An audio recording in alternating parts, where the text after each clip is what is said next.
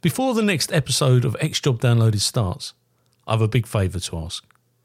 If you've enjoyed any of our episodes so far, please can you click on the follow button on your platform.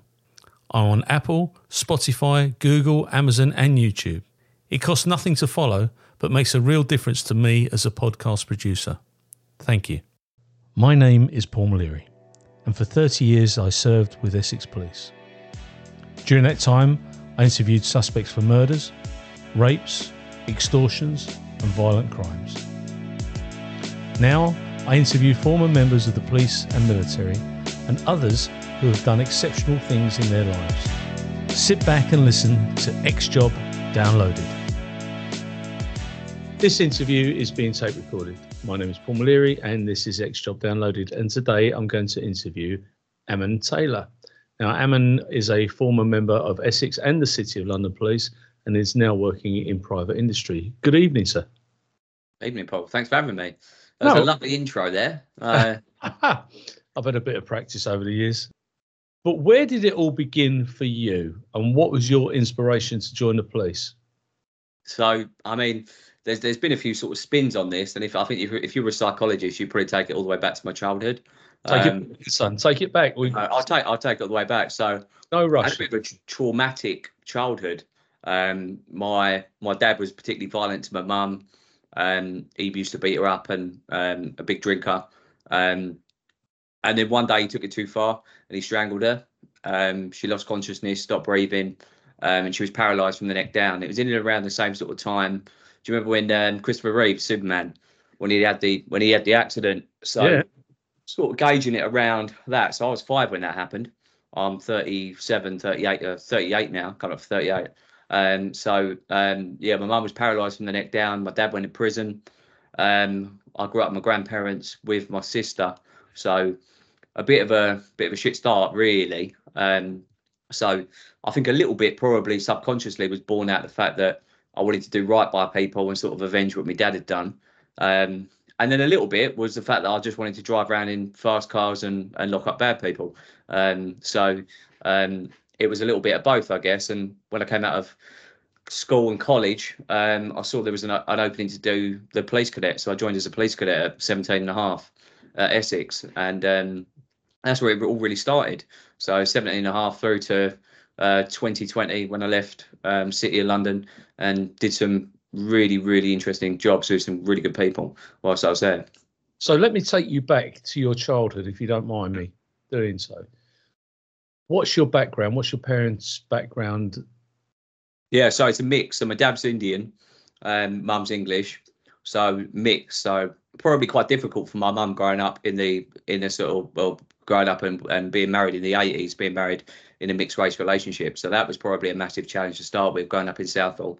So I've still got family that live that way, but obviously when this all happened when I was five, I moved out to Essex, which is what you probably tell from my accent, where I've been ever since. So very much sort of Essex indoctrinated, I guess. Nothing wrong with that. Uh, Do you have anything to do with your dad now? No, no, um, no, not often. I met him a couple of times out of curiosity when I was a kid, um, because you're curious because you want to know. I didn't sort of really understand it, but then as I got older, I um, yeah distanced myself. But Or- And what about your family in Southall? Do you, nothing to yeah, do? very rarely speak to him. It's it all become like really sort of fragmented, really, and it it becomes quite awkward. This is probably this is one of the first times I've really spoken about it, and only only other person I really speak to about it is my wife. But become- quite awkward because I got to a point when I was a kid and I'd see them, they'd overcompensate for what he'd done, so they treat me differently, and you sort of sit in the middle because I wasn't, I wouldn't describe myself as an Indian. I didn't even speak it like a word of the language. I spoke like broken broken English slash Essex accent, so I didn't fit in. I didn't fit into either camp, so I wasn't really. I wasn't my mum's kid and I wasn't my dad's kid, so it was a it was a strange time growing up. Really, How, how long did your dad get? he done well. I think he did end up doing about 12, 13 years, something like that. Oh, Um, yeah, he did. He did quite a while. He had some interesting stories as well. So, one thing he did tell me was that he he shared um he shared a cell with Winston Silcott. He had some interesting stories about the people that he sort of knocked about within prison and stuff, and the times that I did meet him. well, it's it's funny because I say funny. That's probably not the Yeah. right.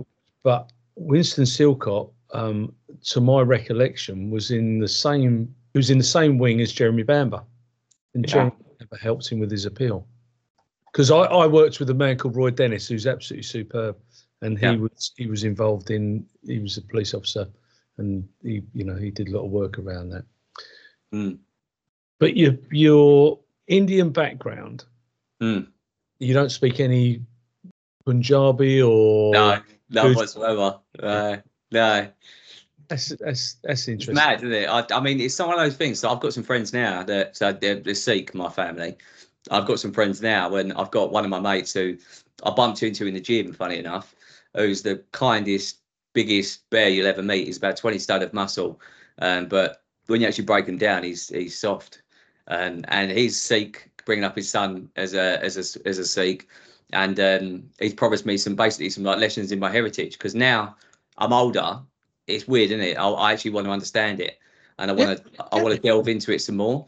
Um, because I never got that because my my English side of my family they wanted to distance me like me as much as possible from from that and what had happened. So I never grew up with any of that. So it's a running joke in my family that I can't I can't spend too much time in the sun because I sunburn and I don't even like hot food. So I can't even eat a curry without without without getting seriously ill. I'm a- going to call you the, the reluctant Sikh in this episode. Yeah, I've got another nickname, but I won't say it on here. But I've got a, yeah, I've got another nickname which is given to me. But um, yeah, so I didn't really get any of that. I got the got a little bit of the colour, and my kids have got the colour, which is which is lovely. Um, but other than that, really, it's not. I, I, I don't really know much about it. Well, you see, Bob Marley said, if you know your history, then you know where you're coming from. All right. Yeah, If you, I think it's right that everybody finds out about what their history is and where you know where they're from, because otherwise you can't make a, an informed judgment about it. No. And, uh, my wife's family are uh, Anglo-Indian. Her grandmother was born out in India. Blah blah blah. And I would love to go out there. And they were from the Punjab. You know, yeah, railway workers and all that malarkey. And I would absolutely love to go out. Yes.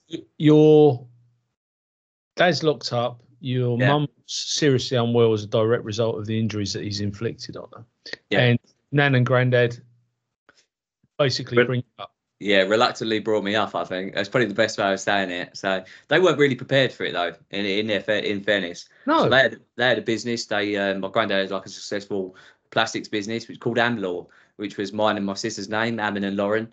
Um, so they loved us, but they weren't prepared for it. Like they were prepared to sort of go ahead and retire, but suddenly they had two kids thrust into them. They had Wow. all the stuff to sort out with my mum. My mum was in hospital. She was in, in a coma for the best part of a year um, before she finally came out. And then, but then obviously all the damage is done. So all the time you're not getting the to your brain. Your brain's starving and dying. So the bulk of her brain had died. And another thing which was confusing for a kid to understand was uh, where different parts of your brain deal with different t- types of your emotions, don't they? She'd get quite. She'd get. She'd laugh when it was bad news, and she'd be upset when it was good news but it's because her, um, her brain was completely muddled. So um, yeah, she's been like that. She's still here now. She's she's not not doing too great now because she's on palliative care, but um, she's had she's seen through and seen my kids and everything. Um, so she's she's had the best of a, a a bad situation, I'd say. So, but I mean, I don't really. I don't. When you said about sort of knowing where you come from and where you are and who you are, I think a hell of a lot of the things that have gone on in my life have sort of crafted me to the person that I am today, and including the policing bit, but all the the trauma and stuff like that actually crafts you to be a better person. And now I look at it for my kids and think, I know exactly the way in which I want them to be brought up and the way that I don't want them brought up. So it's um I never want anyone to feel sorry for me or sit there because when you tell people, they go, "Oh, so sorry," and you're like, "Well, it, how can you apologise for someone else's actions?" So, But, but do you think? I mean, are your grandparents still with us? uh, my grandmother is, yeah, granddad's dead. Right. Yeah. okay. But you, but you know, the the big influences on your life, and they've probably molded you into the. If they've had a work good work ethic, they've Yeah. molded you into the man that you are today. Hmm. So, and it's not about apologising. I think we we say, "Oh, look, I'm sorry about someone dying," all that, because in our heart we feel sorry. Not Hmm. not sorry for what's happened to you, but be, because we know how we grieve and how we deal Yeah. with things. Do you think, and we'll go on to your, your, your policing stuff, but do you think that the way you dealt with victims was influenced by the way that you were a victim yourself as a child. Yeah, I think I think the empathy side of things definitely helped. Um, seeing it from other people's point of view, um, I, without a shadow of a doubt, that I'd have had some some gauge in the way that I dealt with victims. I think um, I think I probably already had that in me to a certain extent because I think I probably got a lot of that from my mum because my mum is is known for being like particularly empathetic and she was known to be a good listener and to try and always a problem solver and trying to see the best in people so i think part of that is probably just passed down to me but i think there's definitely an element probably at the time i probably didn't even realize it was there but looking back when i think about how I deal with people. That's why I did okay. And I did. I, I thought I was a, a, good response officer. Let's say when I was in Essex, because people would talk to me because I'd listen. So um, and quite often, you you know what it's like. You're going back to back to job. You don't have time for a cup of tea in between jobs, and you can quite easily become sort of desensitized to the situations because you're dealing with them back to back. Mass- massively. And and when you come to deal with domestic abuse, which is you know, when I joined, dealing with domestic abuse was completely different to the way that we dealt with it when I left, albeit yeah. seven years ago now. Yeah. Do you think your life's influences affected the way you dealt with domestic violence victims? I don't know. I don't think I don't. Yeah, I don't know because I it is it is a fine fine line, and I don't think many um, serving coppers would say. But when you go to back to back, because domestics was the thing I went to the most when I was in Essex. When you go back to back to domestics and you hear um, the same or similar allegations by sometimes the same and similar people, it becomes very difficult to try and see the see was see the wood through the trees in terms of what is actually true, what's not, and how you deal with it. So I don't think a lot of I don't yeah I, don't know the answer to that question really. I th- I think that the police have got a very difficult job when it comes to dealing with domestic violence now because what you actually want is the victim to nail their colour to the masts mm. and just say, yeah, he or she, they have done this and we'll support you.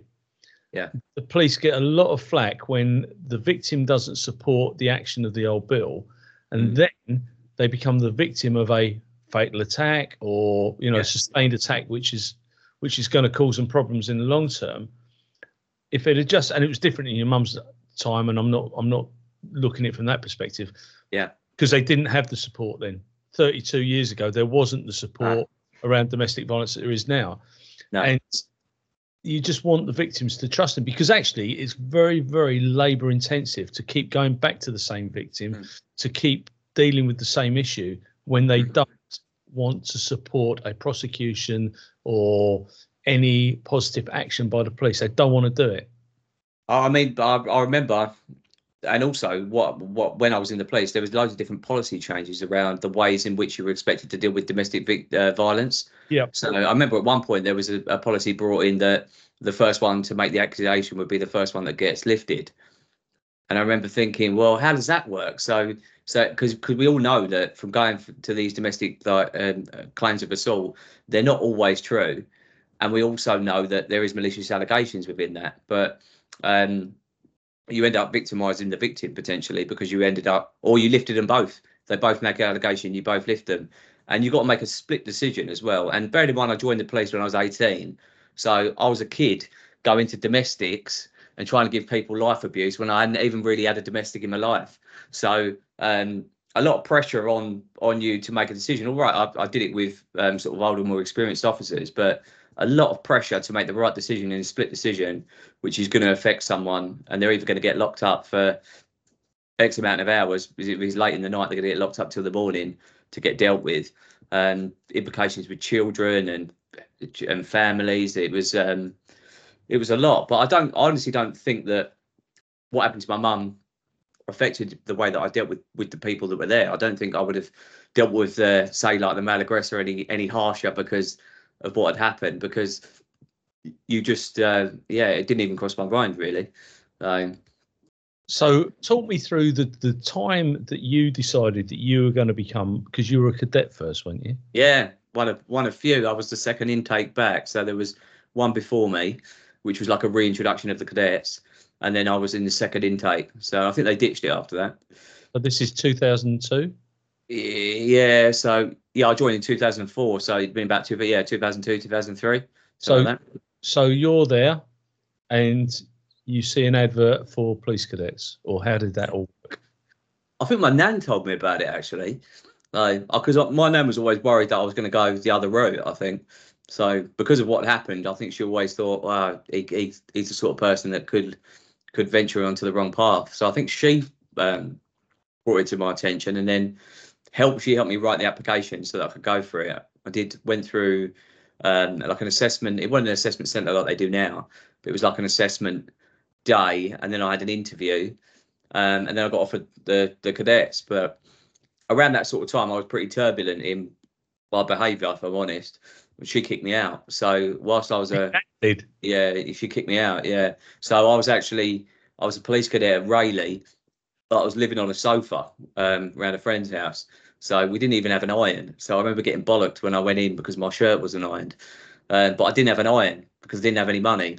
So and I was getting 500 quid, 500 quid a month is what I got uh, for being a police cadet. But I managed to get through the year just about. And then the beautiful thing about it at the end was I sat down with the boss, who was the old superintendent for Basildon, and he just sat me down. he said, "Well, how's it been?" I said, "Yeah, it's been. This is this is my formal interview to go from cadet to to full fledged officer." He went, "How's it been?" I said, "Yeah, I think I've done all right." He went, "All right, well, we'll see you in a few months' time. We'll see you back here." And that was it. That was my formal interview from cadet to. I think he'd obviously done his background and spoken to the tutors and everything. yeah? But um, but yeah, straight from there to who was that? Who was the superintendent then? It was Graham Carey. Oh, great. Yeah, Graham Carey was that was the man that sat me down. Uh, um, yeah, was he? I think it was a super at the time. He might not have been a super, but I think he might have been. Um, but yeah, he was the one that gave me my sort of final passing out interview to to join join the regulars, and then straight up to Ashford at 18 and a half. So And, and they had irons at Ashford, didn't they? yeah, yeah. Mind you, we gone to the black shirts by then. No, no, no. It was in white shirts. Yeah. White shirts. When I Yeah. joined, we were blue. Yeah, I've seen the, the warrant card pictures. We were wearing the blue ones. So I I loved Ashford though. I absolutely loved it. I had the time of my life because I was 18 and a half and a little bit of beer money in my pocket. We had the um, shopping centre around the corner, so I was already kitted up in the nicest clothes and going out on a Thursday night in the town. Uh, I absolutely loved it. I thought it was brilliant. Uh, Do you know when when I when I when I went there in 1986, 87, so I went December 86. I can't remember. Was it 14 weeks we were there? Whatever, however long we were there.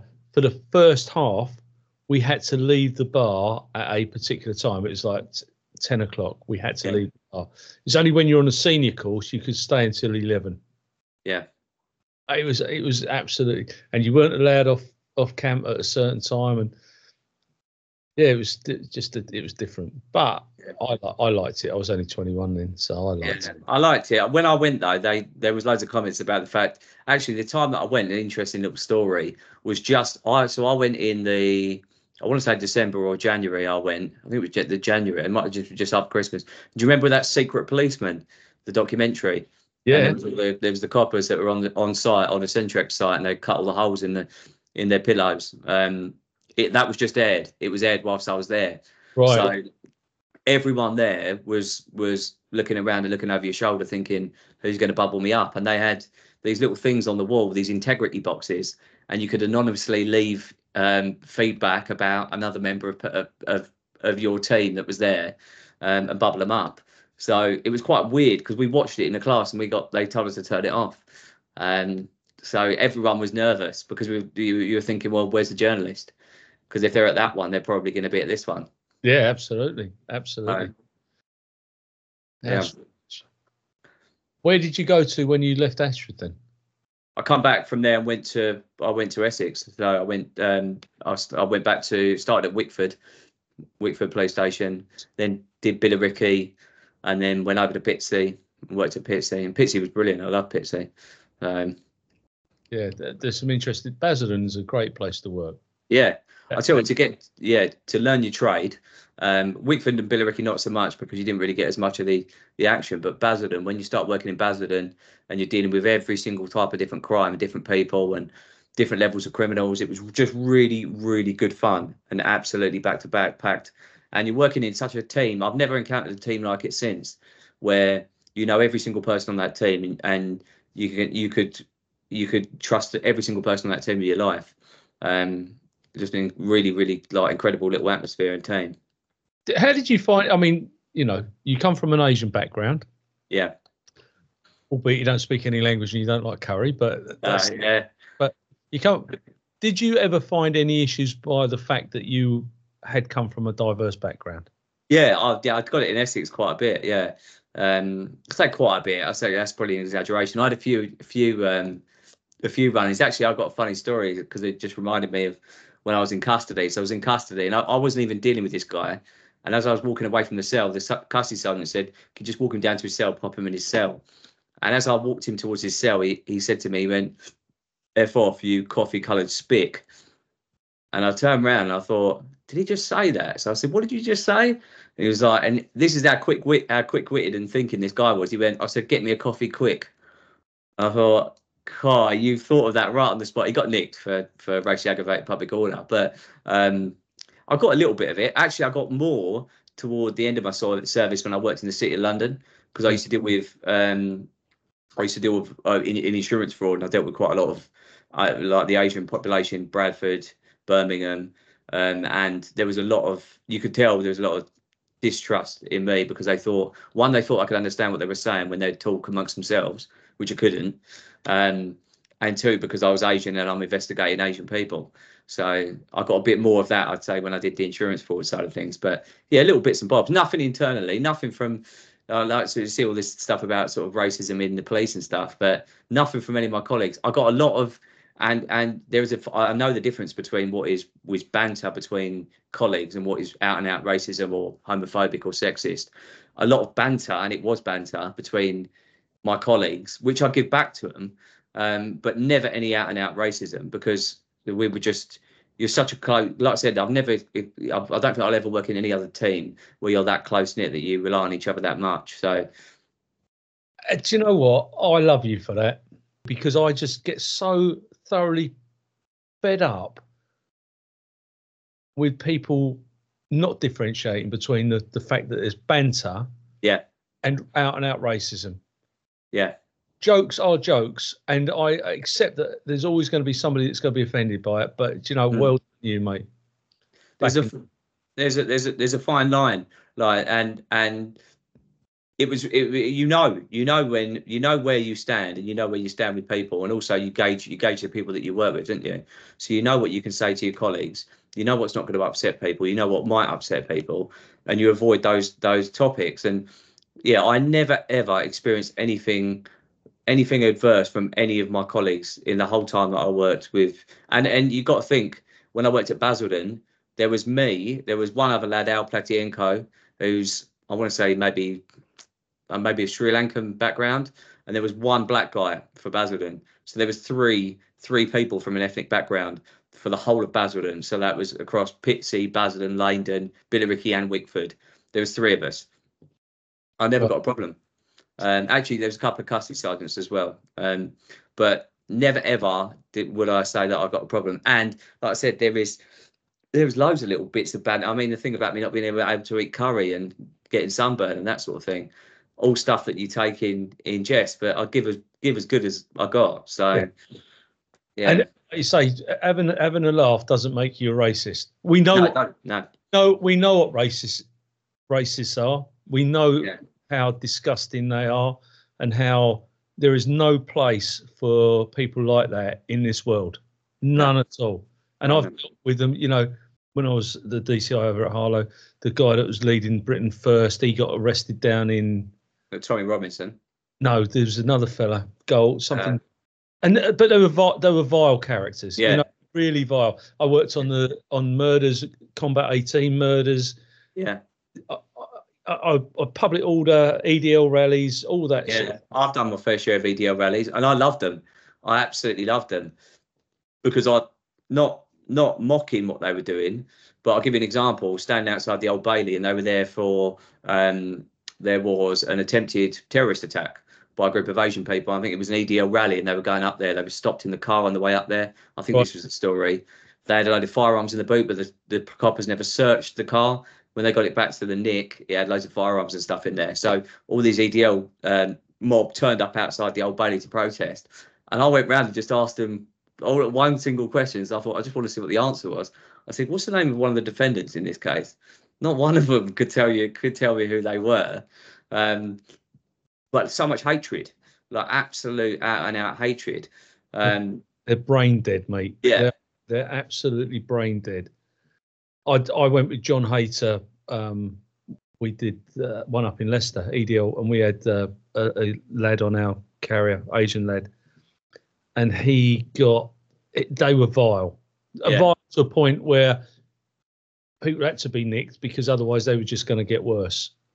Yeah. And it was just honestly, it, it makes my blood boil. yeah, So you, you do your time in the in the Basildon division, Yeah. LPA, whatever it was then. Uh, Was it part of South LPA then, or was No, it Basildon? No, it's- yeah, it was it was just Basildon I think merged merged merged with Thurrock um, Yes. before I'd left. Um, but it weren't really a merger as such. You, you just it was still t- two separate divisions really. Yeah. Um, we really very rarely went to Thurrock to help, and they Unless- very, very rarely came to us. No. Uh, Where did you go? To, did you spend all your time there before you went to the city?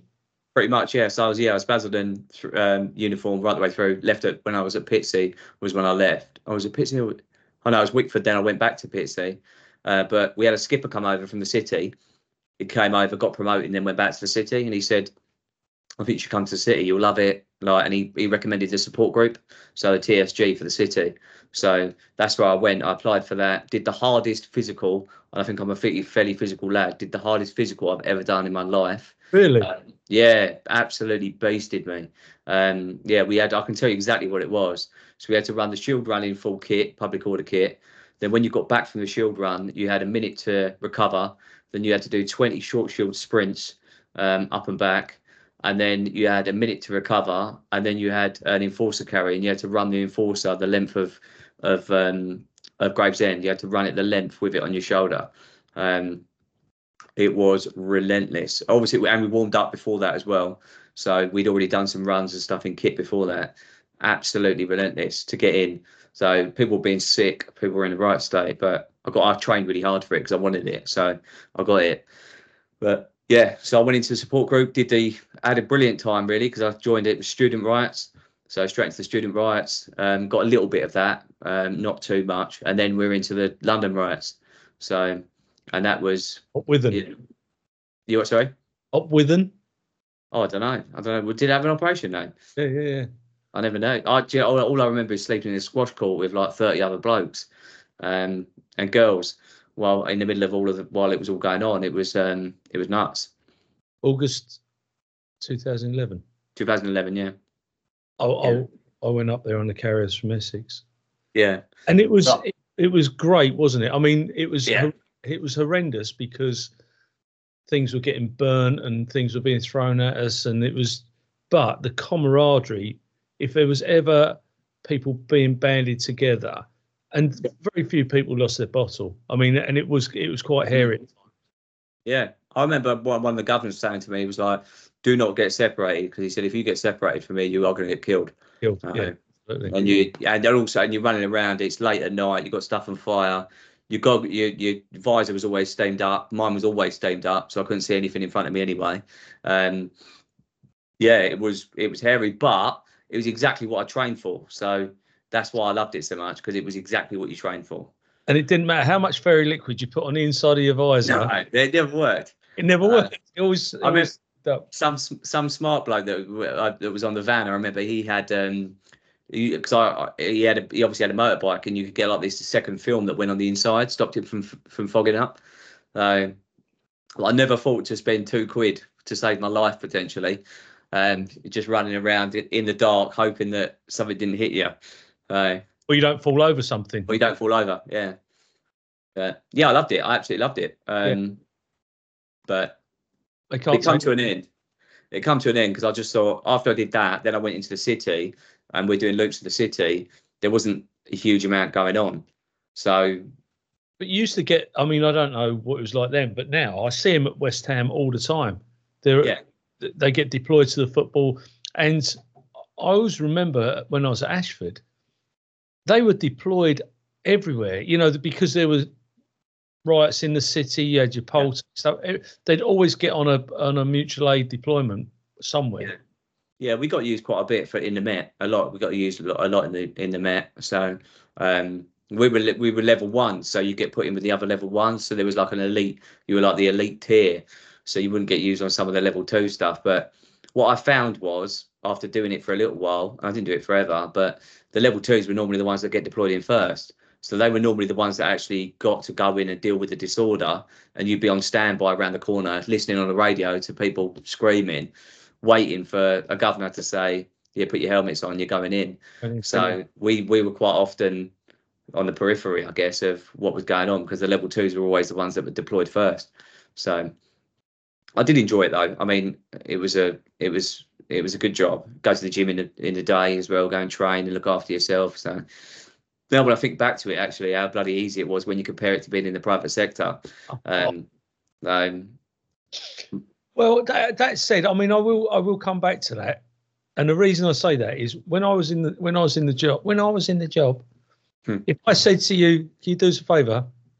I'm going off duty now. I want that report on my desk before I come home, uh, before I come back to work in the morning." yeah, I know that you would do me that report. Yeah. Or, or someone like you would do me the report. There you go. There's, we're doing a reminder. cut. Right. I want all the papers. I yeah, want- want it- I knew that was done. In the private world, if somebody comes, if I go to someone and say, "Oh, you know, can we do this?" Yeah, yeah, I'll get it done. Sometimes that can take months. yeah, yeah. There isn't that sense of urgency in the private sector that there is in the police. I think I mean I've so I've seen it from both sides and like now obviously I'm working for different types of companies but I think I mean the company that I work for now are, are brilliant because we're small and we're, we're reactive. So if something comes in at eight o'clock at night someone rings me up and says I've got this urgent need I'll go and do it anyway. But I would have done it anyway regardless of what company I'm in. But what I have seen is when you deal with the big bigger companies and as companies get bigger you get so many different levels of bureau- bureaucracy and red tape the same you would do in the police. So things do take a lot longer. Uh, I mean, yeah, uh, it's just it's just part of the course, and also you get lots of different people within different job roles that have to do different levels of authorization. So some of the brands that we deal with on a global scale, something which we can do in five minutes can take them two weeks. Yeah. So um, it, Yeah. it also comes down to the type of people and team you've got. So my little team now is effectively like a little old school um, response crew that we all help each other out. So if That's anyone anyone needs needs my help, I'll give it to them, and and vice versa. I don't think there's and I don't think that will change regardless of how big we get as a company because it's ingrained within us. We're all very very similar types of people, so I think you'll you will always be always be that way. Yeah, absolutely. So you've come off of the City of London TSG. Yeah.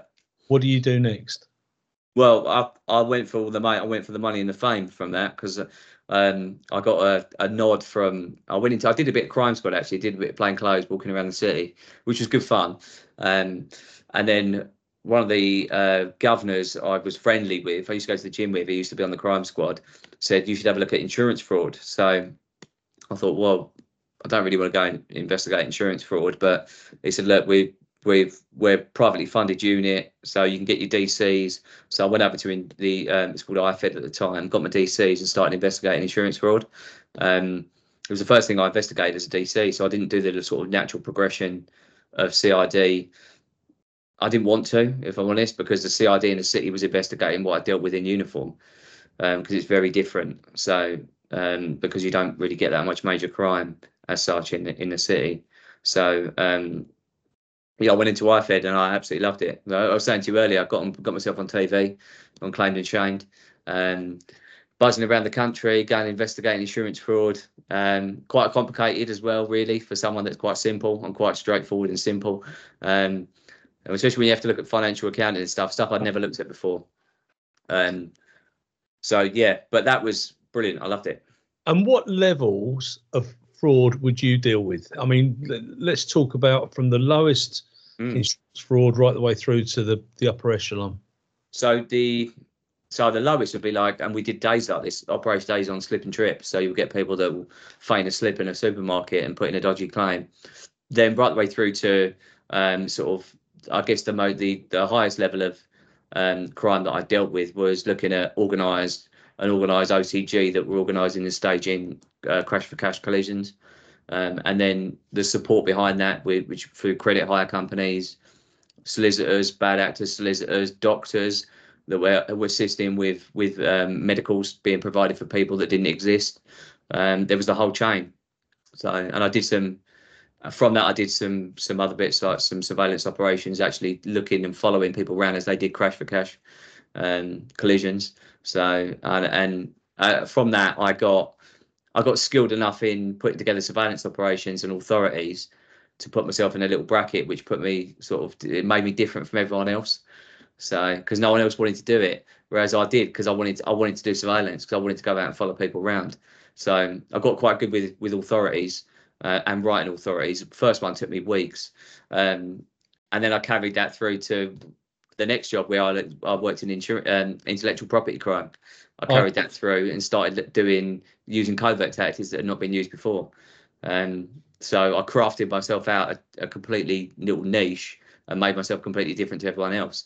So, and and I love doing it as well. And I got so good at doing it, like writing a, uh, an authority or a RIPA for, um, say a phone authority or writing a RIPA, I could do it in half an hour, an hour, depending on what it was. Um, also, I got myself some exposure to the people I wanted to be exposed to. So I went up to see the commissioner to get my authorities um, sworn. Uh, I was out sitting in front of a superintendent to go out, go down there and talk about the operation and give them operational updates, going out briefing surveillance teams on the ground. Um, so I got to do things which put me made me different to everyone else and gave me a little bit more experience in in presenting. And my whole idea at, at this point wasn't actually to get out the job; it was just to do something more a bit more exciting rather than sitting behind a desk. So, but it's it, as a result of all of that, and then exposure to working with private industry, insurance companies, um, brands, and that sort of thing, I started putting it all together and thinking, well, actually, with all of these transferable skills and all these things that I'm doing, I could take this outside and I could leave. Yeah. So I mean, I enjoyed the covert stuff, but um, yeah, it took up a lot of my time, a hell of a lot of my time. Yeah. it definitely it definitely helped because um, I did stuff that other people couldn't do, and I got to go. I stayed away in hotels. I was pitching up all these operations. I was dealing with all these different surveillance things from different areas. I loved it. I absolutely loved it. Uh, and no one else really in the city put together anything. There was a crime squad there used to put together some operations, and they were really good. Um, but no one else in my department. We did some online covert stuff as well, which is pretty good fun. Um, yeah. yeah. I mean, the, the the online stuff is a massive bit of work now, isn't it? Yeah, it's huge. Yeah, uh, and there's some great people in the city. I mean, we've I've still got some really good friends there, and they they they are the experts around the IP world, and yeah, because they've got the funding. They've got the funding yeah. for the industry. Yeah, uh, the, that's the biggest thing. You got the funding, and you got the um, you got the resource, you got the time. So yeah. whereas other other forces, you'd be sitting on like 30 crimes and 35 crimes and with 30 named suspects, you can actually craft out your day and, and actively target people that you want to target and give them the time. You can do your subscribers, you can start looking at your cell site. I mean, for my insurance fraud job, my big one, that I, I worked on this for a long time got the guy charged, and then he fled the country, ended up in Afghanistan. Um, after we told him we need to remand this guy, and um, he fled the country, and then his missus sent me pictures of him standing with a tank in Afghanistan. And spoke to CPS, and they were like, "Can't do anything about it. Can't get him back. Can't extradite him because if we try to extradite him, he'll probably get. He'll, they'll probably do him in in Afghanistan because of the nature of the crime." Um, but I had all my cell site. It was brilliant. I could I could cell site him at every single crash that I was trying to prove. We had covert footage of him crashing the cars into people. We had all, all the all, reverse. Yeah, all the fuck, well, just just braking at a roundabout, come up to a roundabout. But they were the other thing was that really did piss me off is was they they were targeted. So they would they they drive around, look for a young driver, old driver, because they know that they're the people that would would just swallow it, and so it was their fault. So um, yeah, we had everything. I had everything on this bloke. I had a book under his bed where he documented all the other crashes he was involved in, all the cars. Uh, it's brilliant. followed him off, got him bailed, got him bailed from the police station. We followed him off, surveillance, uh, followed him off, no driving license, straight in a car. Um, it was brilliant. It was so much fun. It was in Bournville, it was, um, where they where they made the chocolate. The chocolate, yeah. Yeah, yeah. Is So- uh, it is. I mean, it is good and it is interesting. Whatever anybody says, it is Yeah. really interesting. Yeah, I don't think any other in any other job you get an experience like that that would set you up. The, and the one thing I do find that, which is a little a little, I it takes a little bit of adjustment, but when you, when I deal with people outside and I'm in the private industry, they haven't got a clue what I've done. They haven't got a clue the investigations that you've done. Uh, and sometimes when you get treated like a, a clown or someone talks to you like a clown, you think well, you haven't you haven't got a clue. You haven't gone you, you haven't gone and stood on someone's doorstep and told them that their their husband's been killed in a in a fatal car accident and you've got to break it to their wife and kids that, that aren't expecting the knock on the door. You haven't picked up a body off the road. You haven't been first or second on the scene of a of a, a fatal stabbing or a murder and had to deal with that and had your boots seized the next like 10 minutes later. You haven't done these things or had these experiences in life which justify you sort of having a, a dim or downward view towards me because people don't understand policing. I think um, people don't understand the the pressure that it has on you. Um, and being completely open, the day I gave back my warrant card felt like a massive relief. Like, yeah, honestly, for me, it felt like a huge relief because I thought I'm being held. I've been held to a standard, and I'm not that I, I ever wanted to suddenly then give up the badge and then go out there and, and be a tearaway and start doing the things that I couldn't do because I, I was sort of ham, hamstrung by being a police officer. But I just thought, well, I, I'm held to you're held to an extremely high standard of what is expected of you, even down to the point where I'd heard of stories that uh, some of my colleagues have been even things off duty like you want to train someone someone kicks off on a train there's the expectation you're going to step in because it's your duty. But what do you do when you when there's a group of blokes there and you're you're there with your kids? And and the expectation is i'm going to stand up and i'm going to get filled in in front of my kids. I didn't i, I honestly felt it felt like a big relief for me that one i wasn't judged by such a high standard all the time if i go out and i get done for speeding i don't panic because i think i've got to go back in and tell work and they might start interrogating me and asking questions. Also things like i mean working in fraud like we had our vetting status so so they'd interrogate bank accounts and stuff like that um, which in any other walk of life would never happen. And when you get outside and you miss a payment on a credit card or you fuck something up or you miss a loan payment or you get yourself in a bit of bother if i went to my boss now and said you know what? I've missed a few payments on my credit card he wouldn't he, he wouldn't give two hoots. Doesn't, doesn't bother him in any way shape or form. Um, and I, I did it for long enough to think that um, to know that there was the expectation that you're that you you are always supposed to be better than everyone else. And for me it was a relief. But but that's a really interesting point because the the standards that you're setting yourself Mm. are absolutely right. You know, I absolutely believe in it. I remember part of the discipline code, and I don't know what it is now, but you weren't able to get yourself in debt. no Now, you're not yeah, so that you weren't allowed to neglect your health. No. I mean, we used to get dental care and all that sort of stuff. But there were things that were written into the regs that would protect you as an individual because you wouldn't get into into trouble, and it was your guiding light. Mm. Well, standards matter. As far Yeah. as so I, I believe standards matter. I think we we talked about it before about the standards. So like Yeah. the standards, the standards for me throughout my policing career were started from the fact well, well when I joined at 18, like I said, everything was it was it was as close to being a, a regimented service as as it could be in terms of what was expected of you. But I think we talked about that bloke with the hair like that. Um, that that image got me. But um, uh, the way I'd look at it and the way I still uh, objectively look at it now as a non-police officer, as a member of the public, is that if someone, if I phone the police, I'm phoning the police because I need their help. Um, and I actually need someone to turn up and do something that I can't physically do myself. So the first thing I was taught was like it was was around presence. So the first thing you, when you turn up on a scene was your officer presence. So it was the fact you turned up, you looked the part. Don't even know. It doesn't matter whether or not you can't can or can't do the job. You look the part. You're a uniformed officer turning up in a uniform, looking uniform, looking smart and clean and tidy.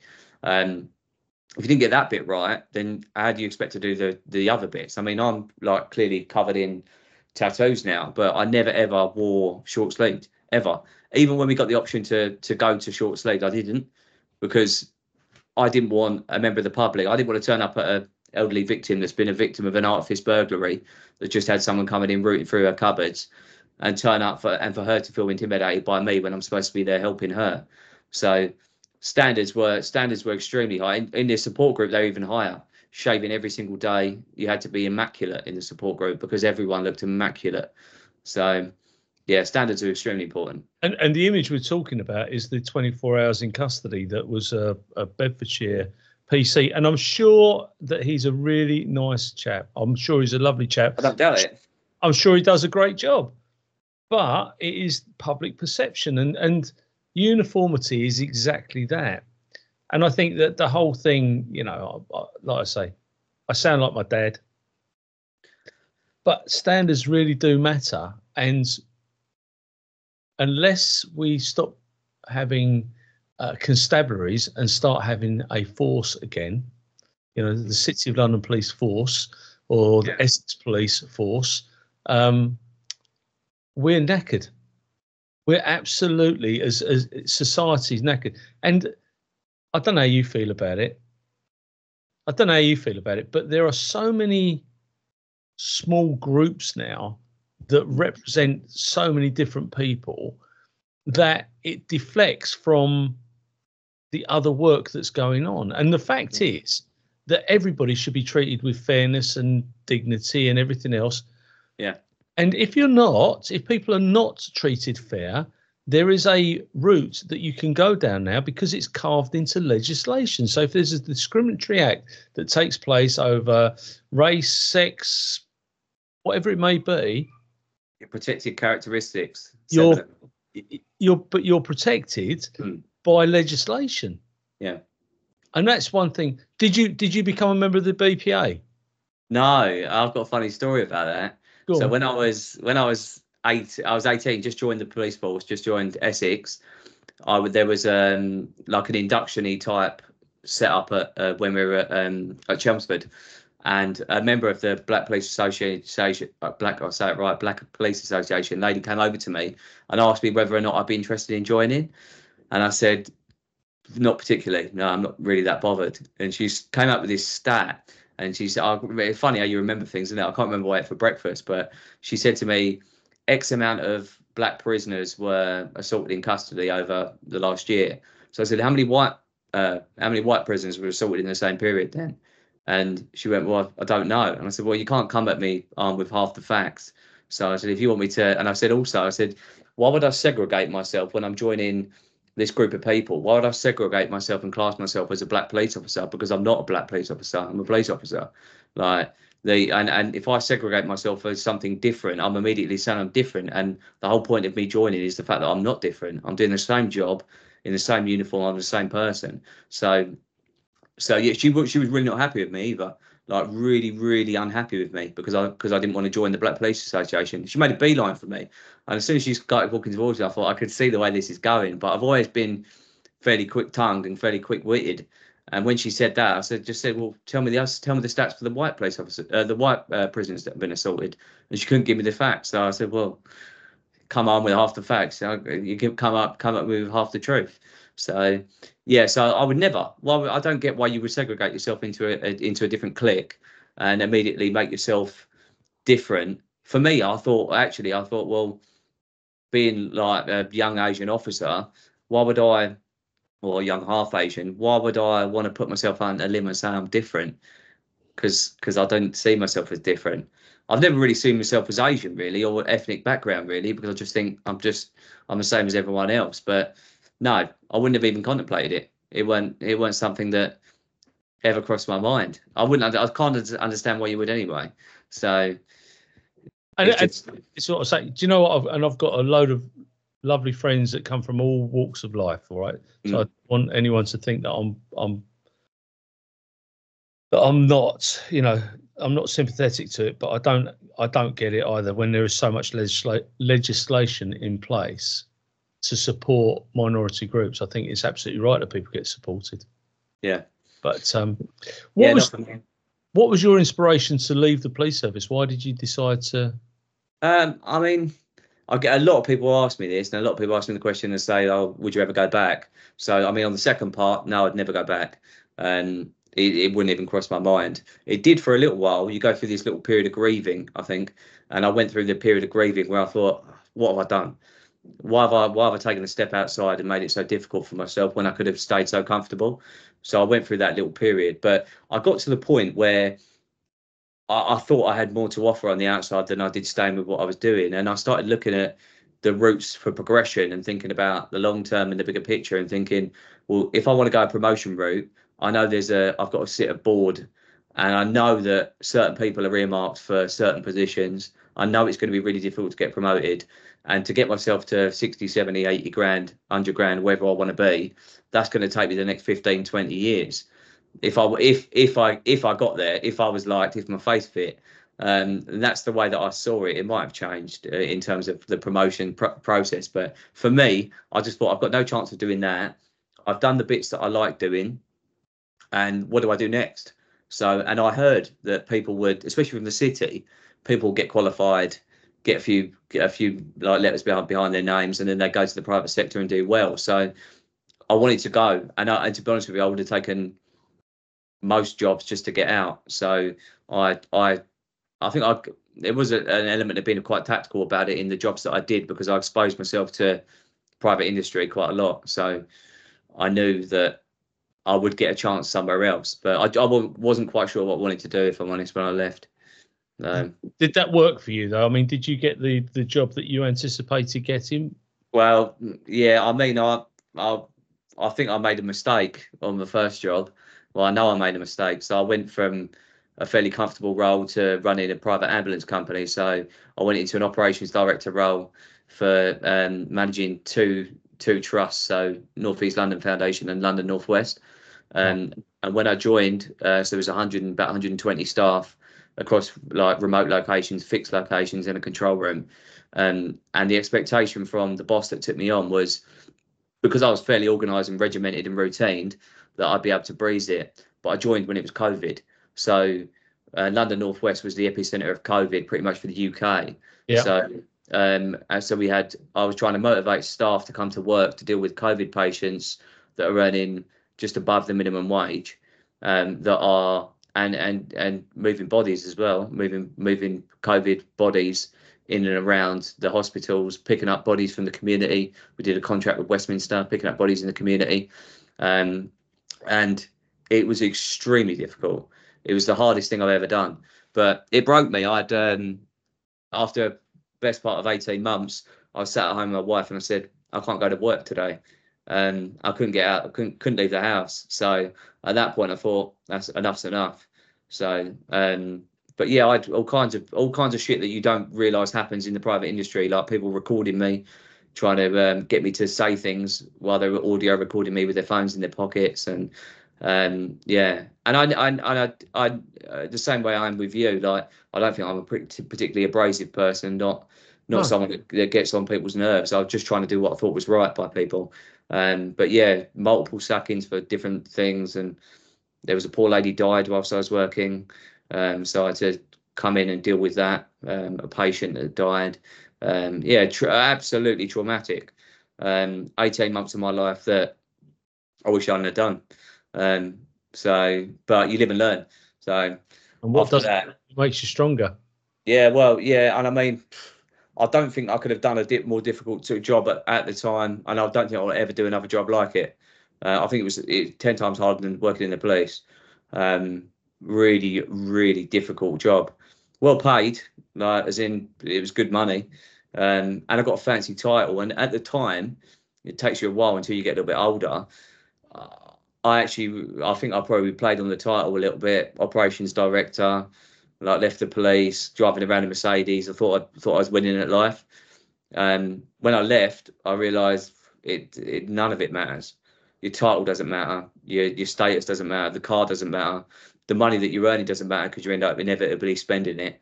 So, for me, I went from that to a thirty grand a month. Uh, sorry, thirty grand a year. Thirty grand a month would be nice, wouldn't it? Mhm. Thirty grand, uh, thirty grand a year sales job. I went into, um, and I loved it.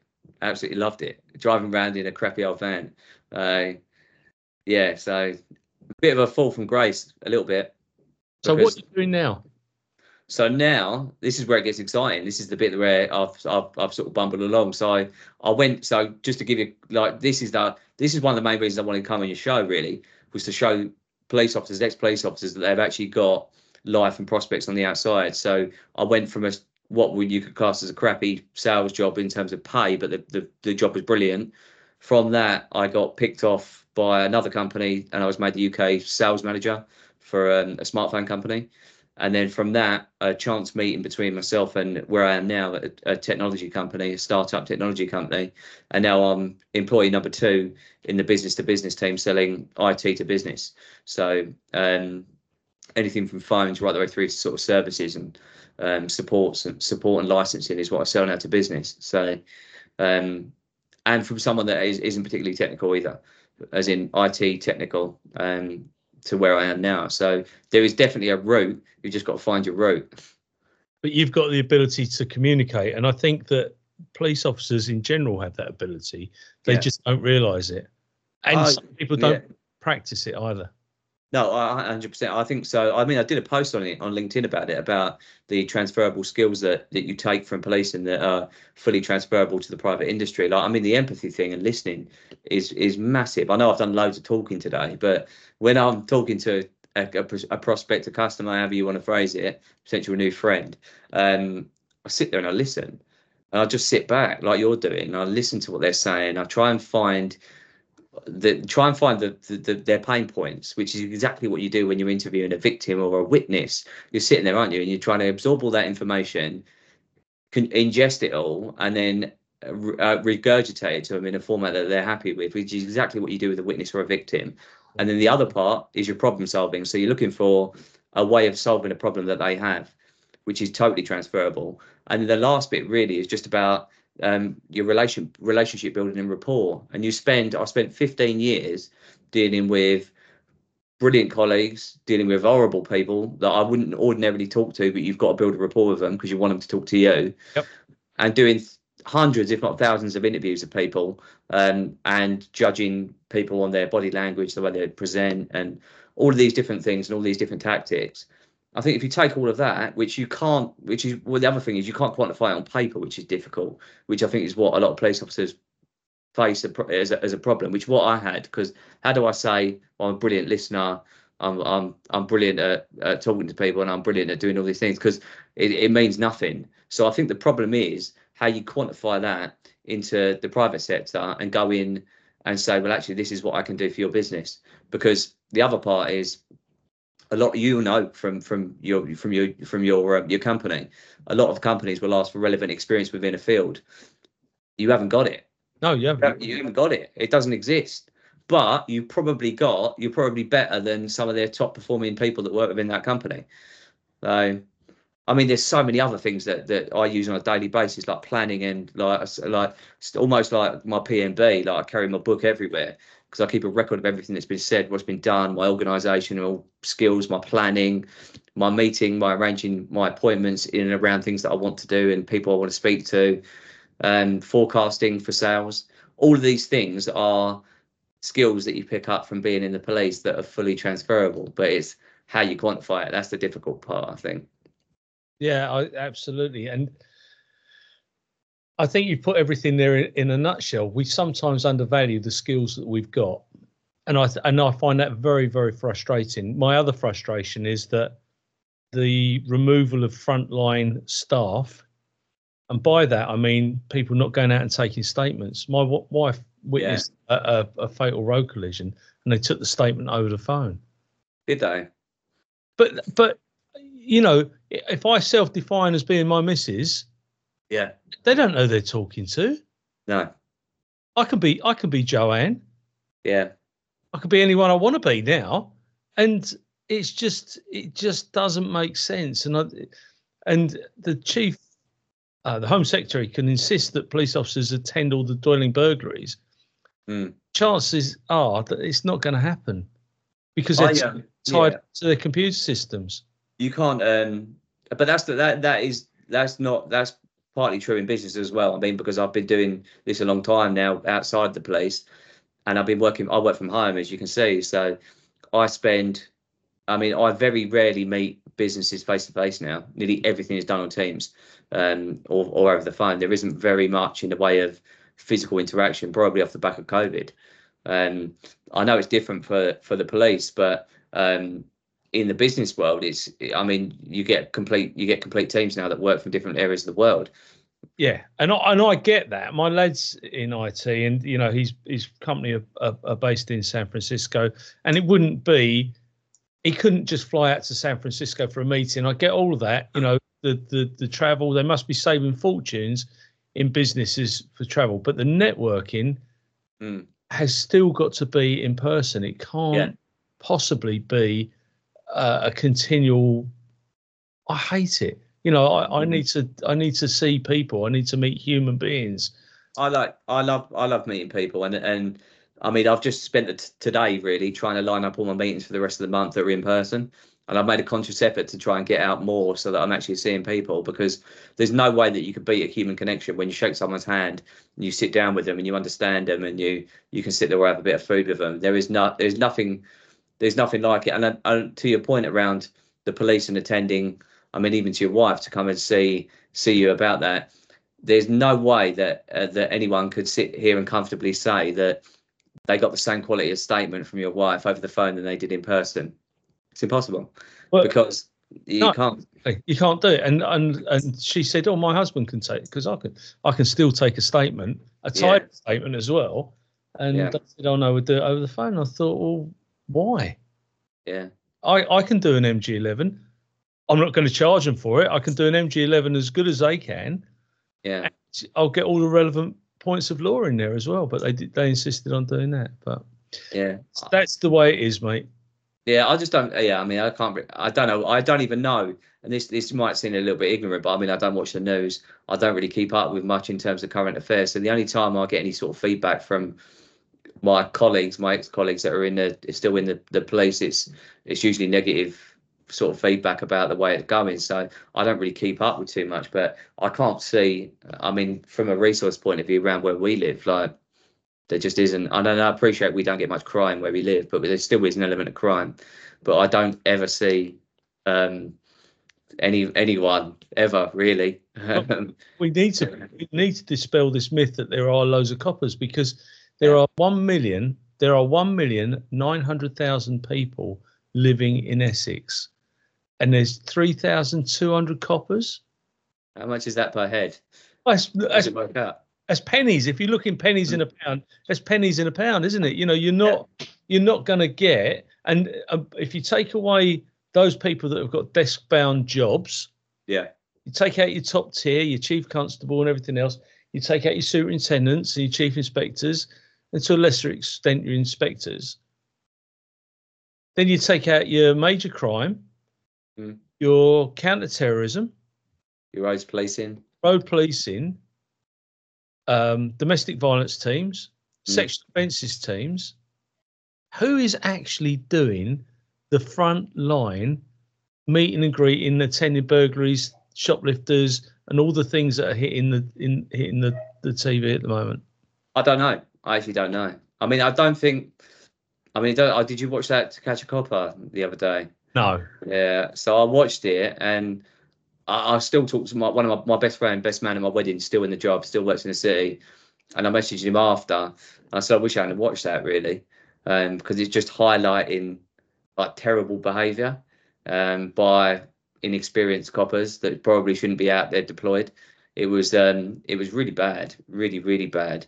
And it just again, but every time I see something police related, I mean, uh, the the media don't help. I mean, I, the one time I do flick on and off of Sky News is usually when I get like a five minute break in the day. And every time I, f- I flicked on there, I saw one the other day. It was uh, a police officer having sex with with a, a inebriated woman or something like that. But there's never any positive news. But there never was when I was in the job. It, it was always getting bashed, and everyone was just getting they just bashed the police. and they take great delight in it. And and I've got to Yeah. say that that thing to catch a copper. Some friends of mine who've you know th- th- they've sort of had senior roles, they said that if the supervisors and the managers had been stronger people, Yeah. and I haven't seen the program, so I can't comment on what the. But had they been stronger, these problems may not have taken place. These the officers may have been pushed in the right direction. I don't know. I don't know. I, I mean, I watched it and I, yeah, I, I, well, I don't know. I don't know what the quality, the caliber of the officer is. Is officers that are coming through. That's the that's the thing. The behaviour on there was terrible. It was Yeah. disgusting. It was just disgusting. It was just it, you just wouldn't. It's just the behaviour that you wouldn't expect of someone in that job. But you you know the uh, and I've said this before as well. If there was ever a charge, a discipline charge of gross stupidity, Mm, that is yeah. sometimes the most appropriate charge because they've got to stop shooting themselves in the foot. Mm, So everything that goes on is I say everything, but most of it is avoidable. Mm. You know, taking photographs at scenes, doing social media at scene, doing all the stuff that you wouldn't you wouldn't they wouldn't put their mother or father through it. No. So why do they think it's okay to treat a member of the public that way? And it's You just talk- were you talking about that one where they took the, the photos of the, the murder victim in the park? Yeah, that was appalling. And they deserve everything they get. You know, it's just. Yeah. But anyway, well, listen, I'm going to thank you for your time this evening. But you've And I- to me a lot, haven't you? So I, I do. I, I realised after that I've just all I've done is just spew, and you brought up a load of childhood trauma now, so I'm all I'm all Oh, traumatized. no, no, I don't want. I'm joking. I'm joking. a lawsuit around PTSD. No, what- I'm joking. Is though, I'm very grateful for your candor because it is, you know, there is no doubt that that, was a difficult part of your life, and I think that um, some say that this is a cathartic process. You know, they see me Yeah. as the fat counsellor, and um, you know, I- it, but I'm very grateful for your your time this evening, and I, I say this to everybody. But is there anything you'd like to add, alter, or correct in relation to the statement that you've made today? Uh, It makes it sound as though I'm uh, I'm I'm making a formal commitment to everything that I've said. Um, no, I mean I think I've given you I've given you as as real perspective my uh, my real and honest perspective of of what it's like what it was like for me in the job my experience in the job which largely was actually a brilliant experience which crafted me to be who I am today. Like, I can't I I sometimes I sit there and bitch about it, but then as soon as I think about it and actually think about the experiences, what it's done, the people I've met, and where it's brought me to today, I'm I'm thankful for it. It's it was an experience in my life that I needed, although at some points I didn't like. So it's um yeah. Would I encourage people? To, would I encourage my kids to join the police today? No. Being brutally honest, my my three girls, I wouldn't encourage them to join the police. Um, I'd encourage them to stay out of harm's way. Um, but did I love it? Yeah, I absolutely loved it. I thought it was brilliant. So Well, listen, you're a good man. Keep in touch, okay? Um, if there's anything you need, if I can help you in any way, the phone is on. Uh, I, I will be in touch with you, and I'll be taking you out for a cup of tea, love that. Yeah, but not a hot curry. yeah, not a hot curry. I can't do a hot curry. No. Bless you. Take care. Have a lovely evening, and And I'll you. speak to you when you're older. All right, see you in a bit. Yeah. God bless. Bye, mate. bye, bye. Thanks ever so much for listening to this episode of Paul Maleri's X Job Downloaded. Please like, follow, and share with all your friends. Your support is absolutely invaluable and makes a real difference to me as a podcaster.